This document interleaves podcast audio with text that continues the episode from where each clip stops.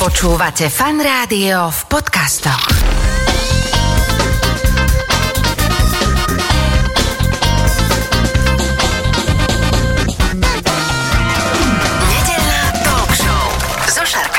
Počúvate fan rádio, nedelnú talk show. V tejto chvíli už oproti mne sedí môj dnešný host, včelár a učiteľ včelárstva, pán Dušan Dedinský. Dobrý deň, dobré ránko. Dobrý deň, prajem. Začneme tým, že čo som sa dozvedel, že vy ste bývali na Medovej ulici? Áno, áno, áno, veľa kedy. A čo bolo skôr, vajce alebo sliepka? Už ste vtedy robil uh, med? Alebo... Jasné, ja som tam býval ako jediný na, ulici, ako jediný obyvateľ. Tak ste si ju tak nazvali? Alebo... No, na miestnom úrade, čo však, máme tam medára, tak nie? Tak bude medová. Fakt? Že takto to vzniklo? Aha, tak. tak to je krása. Takže niekto musí napísať nejaké melodrámu, vyhrať dve vojny alebo niečo. Tak. A vy ste robili med a mali ste svoju ulicu. Perfektne. Perfektne. Na dedine, lebo dedinský mal medovú ulicu. Kedy ste s tým začali ako? Toto mi povedzte, lebo Fú. akože vy ste naozaj taká, taká persona, ktorá je spojená s tým včelárstvom. No. Aj v médiách, aj vôbec, kde, kde človek otvorí niečo. Tak je to z rodiny, že už vaši nejakí Jasné, dedo syn začal ešte v podstate po prvej svetovej vojne, Aha. už tam má fotky s ruskými vojakmi a tak ďalej, potom otec čeláril, otec sa tomu dosť venoval, lebo on učil na vysokej škole, tak mal trošku viacej voľno, tak robil rôzne patenty, vynálezy, medaile a tak ďalej zo svetových V rámci? Včelárstva, áno, včelárstva, áno, áno. Aké sa dajú dať patenty? Lebo mi to tak príde, že to je taká nejaká uh, záležitosť, že tak ako to robili, ja neviem, starí suméri, tak sa to má robiť aj dodnes a to asi tak nie je, že? Á, asi tak nie, ale napríklad najväčšie ozna- vyznamenanie mal na Pimondi, to je taký včelársky Oscar, uh-huh. automat na výrobu umelých materských buniek z vosku. OK. No, lebo my chováme nejaké matky, potrebujeme nejaké bunky a potrebujeme nejakú kašičku materskú vyrábať a on vymyslel taký karusel, ktorý toto vyrábal. OK, tak postupne, keď príjeme k tým včelám, aj, aj matkám, aj teda ako to celé, ale ešte Poďme, ak teda môžeme aj na takú úplnú históriu. Ja už som sa rozprával pred pár rokmi s pánom zo Slovenskej akadémie vied, pánom Majtánom, ktorý teda hodnotí ten med a tie Áno. biovlastnosti a, a všetko. Ale e, bolo to viac menej o tom mede. Ale dnes ja by som to chcel teda ťahať k tým včielkam, ale Mhm. predsa len, kam to siaha tá história, že kto už poznal med a kto už ho tak využíval nielen ako sladidlo, ale aj ako nejakú formu liečiva. No, ono sa už aj v starom Egypte bolo veľmi zaujímavé, že med, ako nebolo ani platidlo, že s medom sa nemohlo obchodovať, lebo to bol liek a ten sa mal používať. Aha. E, Takže sú spomienky e, z z tohoto Egyptu, e, v Izraeli takisto sa tieto veci tradujú nejako, ale to liečiteľstvo nájdeme, v podstate každý liek sa skladá z troch ingrediencií. Bol to mlieko, med a v podstate nejaké tie bylinky alebo niečo. A tieto dve substancie mm-hmm. boli v každom liečive, nazvieme mm-hmm. to tak, ktoré sa vtedy vyrábalo. Aké je to vlastne chovať včely, lebo človek vlastne nechová jednu včelu, alebo dve včely, alebo 15, alebo ja neviem, 15 tisíc. Chová včelstvo, čo mi teda príde ako nejaký e, organizmus. To je super organizmus, ktorý sa riadi sám sebou. Hej. Tam sa musia vždy dohodnúť e, matka so včelami, že či chceme sa rojiť alebo nie. Matka síce by sa chcela rojiť, ale včely povedia, že ešte nás je málo, ešte nemáme dostatok zásob, tak teraz ešte nie. A potom, keď príde tá súhra, lebo oni aj, aj to rojenie si pripravujú 40 dní dopredu. Mm. Takže oni všetko plánujú dopredu. Už aj teraz za chvíľočku sa začnú rodiť napríklad, presne začíname ten rok, sa začnú rodiť včely, ktoré vydržia až e, do nového roku. Uh-huh. To sú také špeciálne včely, ktoré sa narodia a nič nerobia. To sú, ale to som Sedia- si vždy pre- predstavil, že to je ten trúd. Ne, ne, ne. ne, to nás Trúd, trúd má svoje poslanie, tých dávajme bokom, tie, tie sú na oplodňovanie, ale včely sú, sú také, že oni teraz sa budú rodiť včielky a každý mesiac si odložia nejakú, nejakú tisícku Várku? včiel, Aha. várku, áno, presne, tak to len sedia. Čiže tie nemusia makať, nemusia nič, Nič. Oni sú tam, aby teda potom podržali ten rod. Tak, hej? presne. Lebo teraz povedzme, že máme ich 30 tisíc v Somúli, hej? Uh-huh. ale tých 20 tisíc, ktoré tam sú, všetky musia zomrieť a odísť preč. Uh-huh. Aby mohlo tých 10 tisíc najlepších bojovníkov pracovníkom mohlo ostať na tú zimu a vtedy kúriť a mať chumáč a mať energiu a ani nie v zime ešte, ani to nie je to najhoršie, až príde jar. Až vtedy, keď e, začnú matky plodovať. To je zase zimný slnovrat. Tam, tam ešte prídeme, tak sme teraz ešte len Dobre. v tom lete. Takže teraz deň včelstva, nebudem hovoriť včely, ale deň včelstva, e, kde si som tak to zachytil v nejakom dokumentárnom filme, že teda vybehne len zopár, ktoré idú zmapovať deň, e, že kde by tak dnes sme sa mohli napásť, vrátia sa a už nejdu na tú pašu a že potom ide ten zvyšok a oni im odozdajú nejaké keby GPS súradnice. Že presne to... tak, presne tak to je. To sú pátračky, uh-huh. to sú mhm. špeciálne kasty včiel, ktoré vyhľadávajú len potravu. V rámci tohto superorganizmu, čiže sú pátračky. Áno, hej? áno sú pátračky, sú ubytovateľky, sú hrobárky, normálne všetky tieto povolania, kuličky, oni, každá včela sa špecializuje na tú funkciu, ktorú má najlepšie. Uh-huh. Inú nerobí. Len keď to bude potrebovať včelstvo. Takže tieto pátračky sa snažia nájsť tú potravu. Oni nájdu nejaký kvietky, vojdu do úle, začnú tancovať také osmičkové tance, také mašličky. Dokonca e, jeden pán za to dostal Nobelovú cenu, že to pekne prečítal, ako to funguje. A hoci je v úli celkom tma, tak tá včela tam tancuje, kde rozpráva, akým smerom majú ísť. To je uhol, ktorý zviera slnko, úl a nektár. Okay. Takže už vie, ako je natočená tá osmička. Potom, aká je veľká tá osmička, to je vzdialenosť. To, to musia oni vedieť, lebo keď, čo ja viem, ide napríklad na peľ, tak ona si musí zobrať palivo tak nejaký med musí natankovať nádrž toľko, aby tam doletela a doletela aj naspäť. To oni vedia dobre matematiku. Mm-hmm. Potom ešte tak hýbe zadočkom tak zo strany na stranu, kde rozpráva, uh, ako je sladký ten nektár, alebo koľko je tam toho kvetenstva. Čím, čím jeho viacej, tak tým viacej sa chveje. A ešte prípadne dá ešte aj ovoňať trošku z toho nektáru, čo našla. Aké teda produkty sa dajú zbierať z úlov, čo všetko sa z toho dá vyprodukovať? Tak samozrejme začneme asi medom, med teda. No jasné, peľ, uh-huh. perga, čo je úplne super potravina. Perga je prekvasený peľ, lebo to, čo poznáme, akože tie obnôžky, také guľočky, čo e, nosia včieličky, to je taký poloprodukt, že včielky idú do úla a zrazu my ich očešeme, o niečo ich oberieme, ale to je málo využiteľné pre človeka ale včela to uloží do buniek, potom tam prebehnú rôzne kvasenia, aerobné, anaerobné, enzymatické, takže to pelové zrnko, to mikroskopické zmekne a je využiteľné ako, ako, potre, ako bielkovina. Uh-huh. A oni z toho potom vedia vyrábať materskú kašičku. Takže med, pel. Včely papajú chlieb s medom, hej? Uh-huh. To je včelý chlieb, to je tá perga a med. Aha. A my takisto ľudia. Bielkoviny, sacharidy. Bielkoviny, to, to sacharidy. Je, to je stále to rovnaké. Taký ten ďalší produkt, ktorý, teda vosk, vzniká? No, vosk si vyrábajú sami, to je ich uh-huh. priamy produkt, ako my keby sme starú kožu, keby sme si utierali, nazvem to tak, alebo potili sa, tak oni majú také pod brúškom také žľazy a také malé zrkadielka, také šupinky si ťapkajú v ručičkách, formujú to do takej bunky, do takého válčeka a už keď tých válčekov majú veľa naukladaných vedľa seba, tak zraz dojde na to, že tam je nejaký trojuholníček, tak to capníme k sebe a vzniknú šesťuholníky. Toto sa takisto akože využíva, teda vieme to, lebo čak keď hovoríme o vosku, tak eh, voskové sviečky a, a rôzne áno. iné výrobky. Mastičky, áno. Ešte veľmi dôležitý produkt je propolis. Lebo áno. propolis je uh, hlavne na zimu veľmi potrebný. Všetky spáry v úli sú potreté propolisom. Celý úr je namazaný propolisom, takže to je tam je sterilné prostredie. Žiadne mm-hmm. baktérie, žiadne vírusy tam neexistujú. Aj keď im tam vôjde nejaká myška, že by sa stalo a zahynie tam, tak oni ju pekne napatlú tým propolisom, zabalzamujú a ostáva tam. Nič, oh. žiadny smrad, nič, žiadny rozklad. Propolis. Propolis.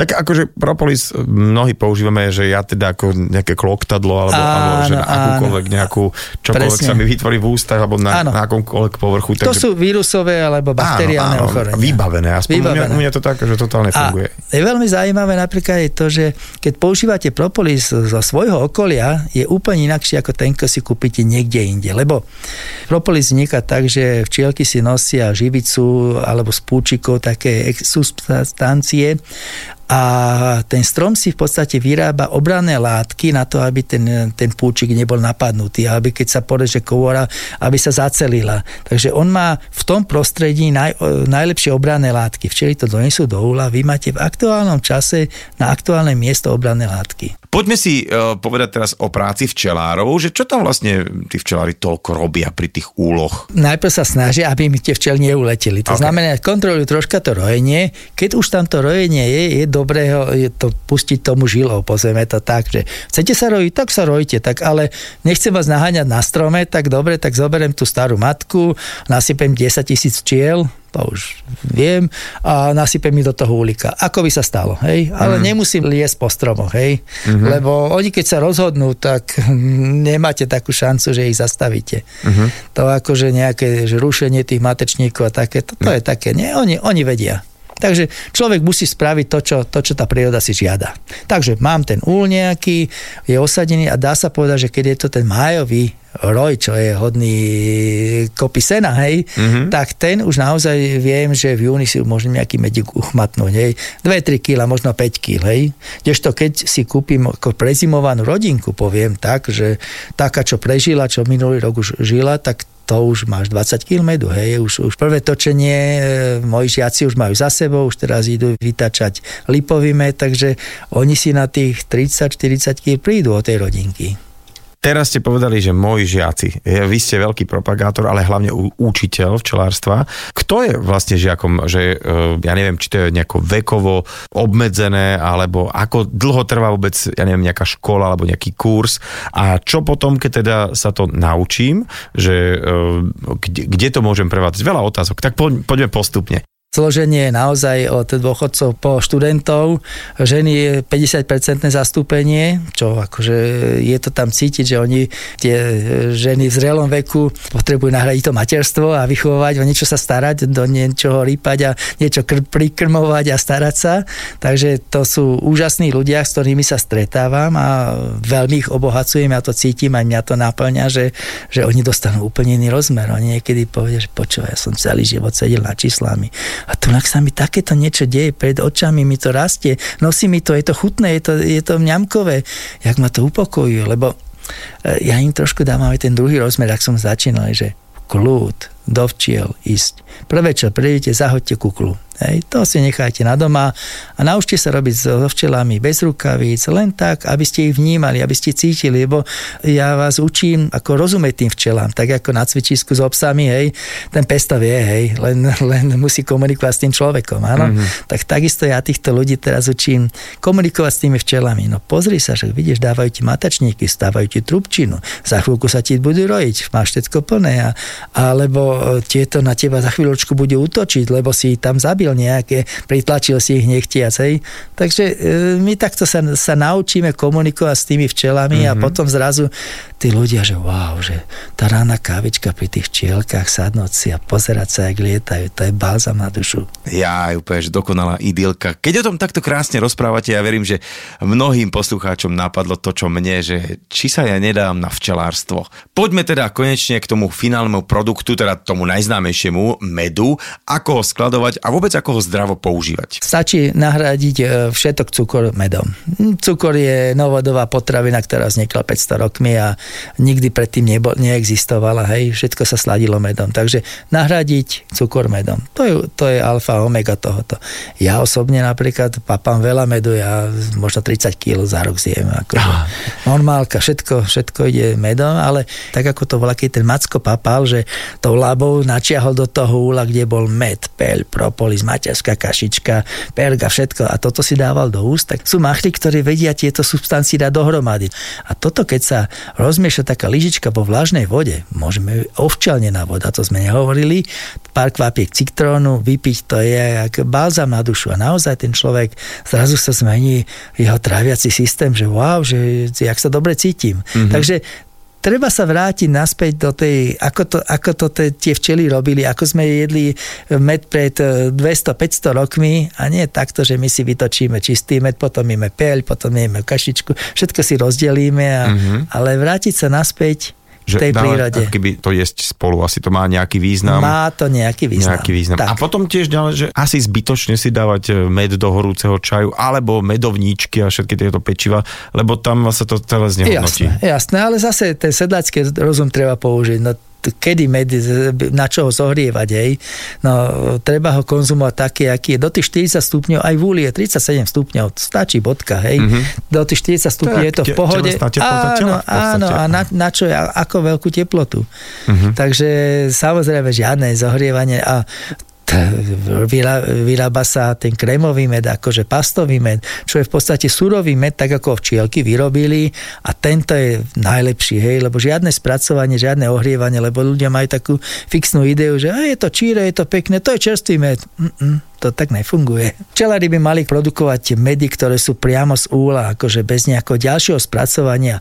Keď je tam napísané surový med, tak to je to práve orechové. Hovorili ste, že ak chceme taký ten pravý med e, ako z úla, tak máme si zohnať najlepšie pastovaný alebo súrový med. No ale ak nemáme takéto niečo k dispozícii, tak ktorý med je potom najlepší? potom je najlepšie ten kvetový, lebo tam to kvetenstvo od jary až po jesene, presne v toho, z tej oblasti, kde žijeme a potom sú zase fajšmekry, áno, ja chcem magatíkový, lebo keď si niekto berie nejaký medik, tak z každého si chce ochutnať. Aj lesný, aj medovicový a každý je chuťový inakší a potom sa človeku nikdy nepreje ten med. Takže takto si tu pekne vystrieľame. Ja keď som pozerám na hodiny v našom štúdiu, mňa až totálne mrzí, že ak ten čas letí a ako nám to ubehlo aj dnes. Takže ja vám želám krásnu sezónu, aby teda bolo veľa kvetov, no. aby teda bolo naozaj tak akurát slniečka aj toho dažďa, aby teda tie včielky boli zdravé a aby čím viac ľudí sa zaujímalo o takéto tradičné včelárstvo a vážili si opelovačov a teda pochopili, že aké je to veľmi dôležité pre nás všetkých. Presne tak, presne tak. Ešte by som povedal, že tento rok je napríklad veľmi špeciálny.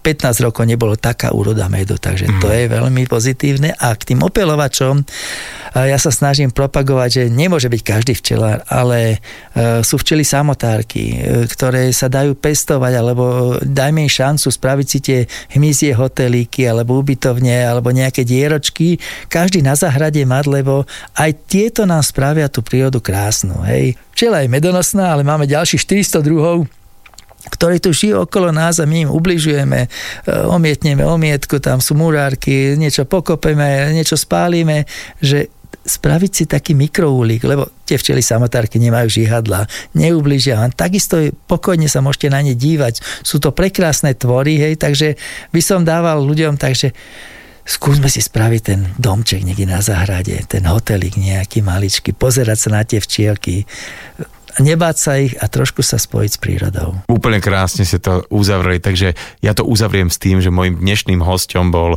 veľký propagátor včelárstva a samozrejme aj učiteľ včelárstva, pán Dušan Dedinský. Ďakujem, dovidenia tejto chvíli už v štúdiu Fanrádia sedí vedľa mňa môj dnešný host, farmár Michal Novák. Uh, Michal, zdravím ťa, ahoj. Dobrý deň, prajem. Ahoj, ahoj ešte raz. Takže ty máš za prvé pekné priezvisko, že Novák, a dokonca som sa dozvedel, že tvoj brat sa volá Peter. Áno, je to tak. Čistá zhoda okolností, určite čistá zhoda náhod. No, ale vy ste bratislavčania, Áno. teda celá rodina, ty si sa narodil síce v Košiciach, ale to je taký príbeh, že vaši nestihli, tuším, hej, tvoj termín v Bratislave? Tak nie, tak študovali v Košiciach. Tak, tak tam sa tak to nejak... sa to nejak aj podarilo. No. Tak sa to nejak aj podarilo, ale si Bratislavčan, taký, že, taký ten aj podľa prízvuku, aj vôbec.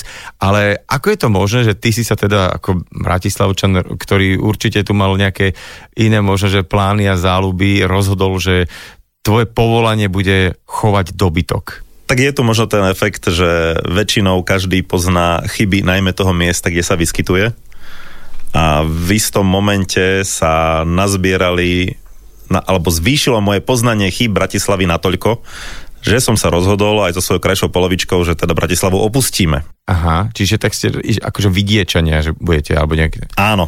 A vybrali ste sa smerom na západ. To ešte vtedy nebolo úplne jasné, to tak trochu viacej bolo také náhodno, výbušno, staté. Staté. Dobre, ale a tak uh, chcem nejak uh, skipnúť do toho, do toho momentu, že si sa rozhodol, alebo že ste sa rozhodli, lebo asi si teda uh, musel doma nejak oznámiť, že moja milá, uh, te, teraz sa budem motať okolo kraviek a iného uh, nejakých zvierat trošku väčších hospodárskych, lebo to, je to predsa len taká, že zásadná zmena, lebo hovorím to preto, že teda viem, že tvoji rodičia ani nikto nejaký, že neboli nejakí chovatelia, že to si sa tak nejak rozhodol aj? Áno, A je tam nejaká tá poľnohospodárska krv zo strany pradedov a podobne, ale tak v tej bližšej minulosti nie, nebol nikto chovateľ. Nevyrastal si proste tak, že si chodil dojiť krávku, o, že e, Míšo, choď podojiť a potom môže ísť do školy a takto v, v krpcoch. No nie, proste, že meský chalan, ktorý to začne robiť. A teda, ako to celé začalo, povedz? No, začnem od pôvodného plánu. Pôvodný plán bol pekný dom na vidieku, pár kusov nejakého toho domáceho dobytka, nejaký ten pes, nejaký ten kôň, mm-hmm, nejaký aj. ten hektár pôdy k tomu a takýmto spôsobom si kvázi užívať vidiecký život naplno. Dobre, a? No a jedného dňa sa stalo, že za mňou prišiel majiteľ krachujúcej farmy a po istej debate vyplynulo, že on by ho možno predal. Uh-huh. A ja ku svojmu prekvapeniu som povedal, že však ja by som ho možno kúpil. Ale dovtedy si nemal absolútne nejaký že takýto zámysel. Takýto veľký určite nie. A mal si teda vôbec nejaké znalosti o chove zvierat a farmárčení predtým? Niečo málo som o chove vedel, pretože obidve rodičia v tých Košiciach študovali na veterinárnej univerzite. A, okay. Takže nejaké znalosti tam boli, lebo to človek počúval raňajky, obed, večera, alebo teda väčšinou raňajky, večera, ale väčšinou boli práci aj v škole. Uh, že zvieratá také, také telenie alebo taká záležitosť, no človek sa proste určité veci tak povie, že... Naučí os od počutia. Áno, od počutia, alebo doslova s tým materským mliekom. No a zvyšok sa musel naučiť záchodu, pretože moja skúsenosť s dostupnými odborníkmi bola taká, že mali skôr samoabohacujúce aspekty vo svojom správaní, než aspekty tej reálnej výmeny, že dobre, zaplatíš mi a ja ti poradím. Aha, to znamená čo teda akože v praxi úplne? Tak v praxi sledovali hlavne osobné záujmy a poradili ti zle. Aha. Alebo suboptimálne, minimálne, nazvime to. Ale teda, ty už teda po tých e, takmer 15 rokoch si považovaný za takého jedného veľmi rešpektovaného chovateľa dobytka takým tým tradičným spôsobom. E, si pozývaný na rôzne podujatia, kde o tom rozprávaš a kde uh-huh. prednášaš, takže už e, čo to o tom vieš, tak aké boli začiatky, koľko vlastne, aby som si to tak predstavil, akú veľkú farmu si kúpil, respektíve koľko kusov dobytka si mal? Tak na farme bolo vyše tisíc hektárov pôdy. Mm, takže to ozaj velikánska farma. Taká už na Slovensku z tých trochu väčších. Nie z tých najväčších, ale z tých trochu väčších. No a asi 900 kusov dobytka a plus stádo koní. Wow, počkaj, to je, že tisíc kusov, že toto, uh, neviem si predstaviť, že to každé ráno vstane, treba to nejak obriadiť, dať tomu najesť, potom, uh, ja neviem, vyhnať na pašu, lebo k tomu sa dostaneme, boli tie, ten dobytok už vtedy ako keby chovaný tak autentickejšie, alebo to bolo normálne takéto klasické intenzívne chovanie? Dobytok bol chovaný autentickejšie, ale až tak prehnane autentickejšie, mm, lebo tam bola určitá súvislosť aj s tými koňmi, aj s krachom toho, alebo skoro krachom toho podniku, ktorý sa vtedy kupoval. Tak povedz mi, že čo, akom stave si to prebral a čo si musel urobiť? No, nefungovalo skoro nič. Dobytok bol v biednom stave až príšernom, kone takisto a bolo s tým treba niečo robiť a tam bol naj, najväčší problém bol ten, že bolo treba s tým robiť niečo hneď. OK, a čo si teda musel hneď urobiť? Zohnať krmivo, ako tak sfunkčniť nejaké stroje, presvedčiť ľudí, aby ten dobytok nakrmili a začať skladať nejaký normálny pracovný tým. V súčasnosti bohužiaľ vnímame ten obraz nejakého chovu dobytka cez taký ten intenzívny chov, kde dobytok je zavretý v nejakej hale, natlačený vedľa seba, do válova sa mu nasype nejaká granulovaná potrava a odtiaľ putuje na bytúnok. No a ako teda vyzerá taký ten autentický chov a čím sa líši? Autentický chov sa líši tým, že človek v rámci možnosti danej lokality maximalizuje to, čo vie urobiť príroda sama. To znamená, dobytok sa chová na pasi čo mm. najviac. Mm-hmm. Takže kravy sú celoročne vonku, to v našich podmienkach bez problémov ide. Mm-hmm. Musí prejsť nejaká pastevná adaptácia, ale potom sú celoročne vonku. Pripúšťa sa naživo, to znamená pripúšťajú plemenné byky. Mm-hmm. Nechodí tam ujo so skumavkou, ktorý nejak sleduje Aha, okay. a testuje. A zvieratá potom skoro všetko spravia samé.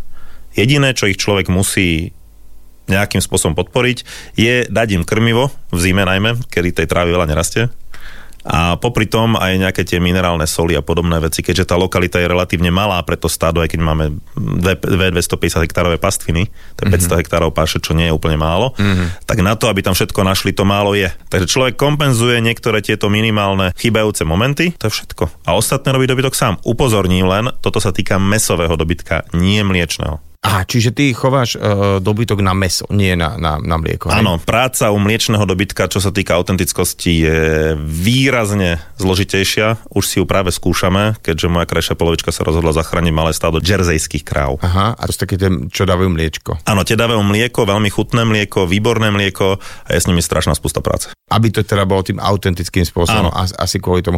Lebo aj, aj teraz neviem, či, či eh, hovorím správne vlastne, ako každý iný nejaký cicavec dáva kravička mliečko vtedy, keď chce nakrmiť svoje teliatko. Takže tie kravy, ktoré dávajú mlieko, ak, ako by ma, mali mať pocit, že teda idú Tam je dať. práve ten hlavný kumšt, čo sa dnes skoro vôbec nerobí. Ty vieš chovať aj kravy autenticky, že ona si to tela aspoň raz za deň napojí. Mhm. Je to tak aj lepšie, máš potom zdravšie a väčšie telatá, ale máš menej mlieka. Mhm. Nerobí sa to kvôli tomu, že to je príliš drahé. Že by bolo málo mlieka. Ako. Menej mlieka a je lacnejšie napchať to tela nejakou nariedenou zmesou, než mu dať ozajské kravské mlieko. Ok. Zatiaľ. Ty teda chováš dobytok na meso autentickým spôsobom, to sme si už trošku naznačili, že o čo ide, ale líši sa aj správanie tohto o, dobytka od, o, povedzme, kravičiek, ktoré sú chované v tých stiesnených podmienkach. Nechcem, nechcem sa teda dotknúť žiadnej kravy, ktorá by nás náhodou počúvala, že, ale fakt väčšinou si kravu tak predstavujem ako stojí, kúka do blba, o, niečo požuje, pospí, vykoná svoje potreby. Ale v jednom dokumente som videl, že ten hovedzí dobytok, tie kravy a bíky, chované autenticky, pastiersky, tak fungujú dokonca až ako keby nejaká komunita, keby boli. Presne tak. Uvediem niekoľko príkladov. Len také prvé porovnanie, ak by sme ľudí zatvárali do hál, kde majú iba zo pár okien, prípadne ešte uviazali na reťaz, asi by tiež drvia väčšina nejakým veľkým intelektom sa neblisla. Jasné, čiže o tom to je, že vlastne tie podmienky, ktoré im vytvoríme tak aj teda ľuďom alebo akýmkoľvek cicavcom, mm. tak asi ich trošku obmedzujú. Čiže tý, tým, že ich necháte na voľno, tak čo sa deje potom s nimi? Napríklad, poprvé ten dobytok je nesmierne zdravý. To znamená, pri správne koncipovanom chove takéhoto dobytku zásadne klesajú náklady na veterinárnu službu. To znamená, si ani sa nemusia nejakými antibiotikami a Ničím, ďalšími- prakticky ničím. Antibiotika sa používajú iba k náhodou, sa pobijú dva bíky a potrebujete zastaviť nejakú veľkú infekciu. OK. A to je tak dvakrát, trikrát do roka. Čiže on jedia len to, čo tam vyrastie, hej? Princípe jedia len to, čo tam vyrastie, čo prípadne dopestujeme na našich pozemkoch. A im tam doplňate. No poď ďalej, že, čo, čo na nich ty ako pozoruješ, že, že v čom sú iné? Ako si pekne povedal, sú tam tie sociálne skupiny. Uvediem jeden príklad. Kravská materská škola. To, tak to mi opíš, prosím ťa. To je vidieť napríklad aj v tomto období roku, kedy niekde v tráve človek vidí tak zo 30 malých bodiek, čo sú hlavy teliat a pritom pri nich stoja tri kravy. Tie úplne malé telatá nedokážu udržať krok so stádom, keďže stádo má k dispozícii veľkú pastvinu, tak tie kravy sa proste prirodzene hýbu v nejakom okruhu. A tam malé tela by tých 250 hektárov ešte neprešlo. Uh-huh. Aj keď oni sú celkom pohyblivé, ale nie až tak. Takže matky pekne odložia do materskej škôlky 10, 20, 30 teliat, zostanú pri nich 3 kravy pani učiteľky alebo strážkyne. No a tieto sa pasú na okolí a tela tam oddychujú, večer si ho mama vyzdvihne, zamúka, každé tela pozná hlas svojej mamy, príde ku nej, všetko v poriadku. Čiže normálne ako keby oni si uh, vytvoria skupinu, ktorá sa stará o nejakú slabšiu skupinu, že Áno. ty, tak to, to je veľké. A to, to si po- povedzme, že kráva e, není považovaná za nejaké veľmi ako keby inteligentné zviera, ale ty to asi z denodenného kontaktu vidíš úplne inak. Ako teda, keď si predstavím, lebo to, to sú obrovské uh, lány, čo si povedal, ako ich vy vôbec dohľadávate, alebo ako vôbec uh, s nimi komunikujete, že čo ten chovateľ s nimi robí, že ka, oni majú teda tie svoje miesta, také tie pointy, kam sa chodia najesť a vtedy vieš, že koľko ich vlastne máš, alebo ako to celé vyzerá? Je tam niekoľko momentov. Máme dve šikovné dievčatá, ktoré chodia v opastvine na terénnom automobile a pozerajú sa na to, čo tie zvieratá robia. E, Tu funguje politika tzv. um, minimalizácie ľudského zásahu. To je um, ďalekohľadom overíte plus minus väčšinu vecí. V drejej väčšine prípadov, čo je vyše 99%, tie kravy ľudský zásah mimo zimy nepotrebujú. V zime je to iné. V zime sa vytvorí krmovisko, tam sa im dáva na určitú plochu krmivo, Tak ja si teraz pre, prepáč, predstavujem akože normálne, že to sú jak také väčšie, väčšie srnky, ktoré si v nejakom obhria, obhradenom priestore proste normálne žijú. a robia si čo chcú. Ty hovoríš, že tvoj bežný deň sa začína o nejakej 6 ráno, tak čo je také prvé, čo musíš ako farmár urobiť? Spravíš kontrolu, prvé dobytok napojíš, uh-huh. treba im z tých komponentov, ktoré sme dopestovali na poliach, to znamená dáme nejaký ovoz, lucerna, seno a tak ďalej, naša vlastná pšenica, z toho im namiešaš nejakú krmnú zmes. No a tu im potom musíš naservírovať. Ale dobre, ale že oni sú zvyknuté, že majú, keď si hovoril, že celoročne sú niekde na párstvách a veľakrát ďaleko hľadom hľadáš uh, to stádo, že kde si láhlo a tak ďalej. Čiže oni majú svoje také tie checkpointy uh, stravovacie, že túto chodíme jesť a piť, alebo tu vieme, že vždy nám ten uh, náš dobrý gazda dá to, čo má. V zime samozrejme, v zime ti celé stádo príde, len začujú traktor a už sú nastúpené. Dokonca si ich vieš podľa nich nariadiť hodinky. OK, Nastaviť. že vieš, že budú tam od tej 9. alebo 6. Áno, budú, alebo... určite tam budú očakávať a keď meškáš, tak ti to vedia dať niekedy aj najavo, hej. A teda ešte uh, sú také zvieratá, ktoré sa už tak uh, aspoň že tešia na toho svojho panička. Ty máš pocit, že tie kravy vás, uh, čo ich teda chováte, vnímajú ako takú, že uh, toto sú tí naši dobrí, alebo toto je taká to, že čo nám sem chodia, čo nás tu vyrušujú, respektíve, že no dobre, tak dajú nám, da, dajte nám je za odchod. Nie, v zime vedia byť e, veľkou dávkou určitého preháňania, to povedať až také prítulné. A, OK. E, niektoré dokonca až reálne, človek si musí dávať pozor, aby mu nestúpila na nohu. Uh-huh. Lebo predsa len to zviera má 700-800 kg keď je taká väčšia. Ale v lete bývajú také väčšie separatistky, to ako, mm, čo po nás chceš, máme tu trávu a tak ďalej, tam vysyp soľ a nezaujímaš nás. Mm-hmm. Až do tej agresie, najmä v tom momente, kedy majú mladé telata, OK. tak e, Čiže vie byť krava nebezpečná? vie byť smrteľne nebezpečná. Čo to znamená? Predstav si, tá krava, ktorá vyrastá na pastvine, Uh-huh. prejde denne 20 km. Je iba zdravú stravu. Čiže má kondičku. Má kondičku ako blázon, ako sa hovorí. Chcel som povedať ako svinia, ale to by nesedelo, hej, že má sa, Áno, no ale- krava má kondičku ako krava. Ako krava, ako vyšportovaná krava, uvedem príklad, 700-800 kilová kráva je schopná skočiť ohradu 1,60 m, keď veľmi chce. OK, čiže Z miesta. Počkaj, že celé, že preskočiť, hej? Áno, preskočí. Čiže ohradka 1,60 m je málo, hej, pre kravu. Mm, Keď veľmi chce, ona prerazí aj väčšiu. Vo svojej podstate celý tento chov je založený na určitom kompromise, ktorý v druhej väčšine prípadov funguje. OK, čiže vie to byť takéto celkom agilné zvieratko a dobre, čo by ju tak vedelo vytočiť, že, že by mohla vôbec nejaký takýto inštinkt začať používať? No primárne je to vtedy, ak si myslíš, že ideš obťažovať teľa. OK. Čiže v tej materskej škôlke, ako si to spomínal, Presne. že oni teraz tu majú na starosti častokrát svoje, ale častokrát aj cudzie deti Áno. a tým pádom tá krava má nejakú takú úlohu, že, že večer musí tej matke vrátiť v neporušenom Áno. stave to tela, tak eh, keď ješ okolo a bol by si zbytočne nejaký taký, akože, tak by ťa mohlo napadnúť. Tam je bezpečný okruh do 30 metrov. Uh-huh. Ak sa priblížiš bližšie, máš skoro istotu, že tá krava ťa napadne. A potom máš dve základné možnosti. Alebo podáš e, najlepší športový výkon, alebo ak sa ti to nepodarí, tak e, to zaváňa v lepšom prípade návštevou nemocnice. Ty si pred chvíľkou rozprával o tom, že krávy môžu byť nebezpečné, keď majú pri sebe teliatka. Tak áno, matky, ktoré si vedia strážiť svoje deti, ale ja som si vždy myslel, že bík je taký ten uh, agresívny problém. Dokonca v mnohých kultúrach, uh, kde sú uh, všaké jazdy na bíkoch, bíče zápasy, je to akože mimo môj pochop absolútne, ale uh, takže sú bíky normálne agresívne? Mm, Tak väčšinou do plemenitby sa nepúšťajú zvieratá prílišne agresívne. OK. Takže v drvej väčšine prípadov ten bík e, pre teba nepredstavuje žiadne nebezpečenstvo, pokiaľ ho nebudeš extrémnym spôsobom dráždiť. Uh-huh. A ako, ako by som mohol dráždiť býka? Práve tou červenou farbou? Ale či to je blbosť? Mm, Neviem, či tá červená farba tam, ja si myslím, že v Španielsku to je skôr celým tým cirkusom okolo OK. a niečím sa tam moce máva. Boli na to aj nejaké štúdie, niektorí veci tvrdia jedno, druhý, druhé. Ja sám osobne sa priznám, že neviem, nikdy som to neskúšal. Mávať zelenou, červenou a podobne. Ale primárne buď ho môžeš vyrušiť pri párení, to sa mu veľmi nepáči, To sa nikomu nepáči. s tým asi môžeme súhlasiť. A, alebo keby si nejakým zásadným spôsobom proti nemu vystupoval, tak to môže prijať ako výzvu. OK. Zažili sme raz e, jedného návštevníka, ktorý asi požil viac ako primerané množstvo Aha. alkoholických nápojov, ktorý potom uh, sa priblížil ku plemenému bykovi na 10 krokov a začal ho vyzývať. A čo som bol prekvapený, ten plemený byk tú, prí, tú výzvu začal prijímať, začal ako vo, v takom správnom filme hrabať kopytom a podobne. Našťastie sa nám podarilo dotyčného návštevníka teda upratať, hej, alebo... dať preč v celom stave. Jo, jo, jo, jo.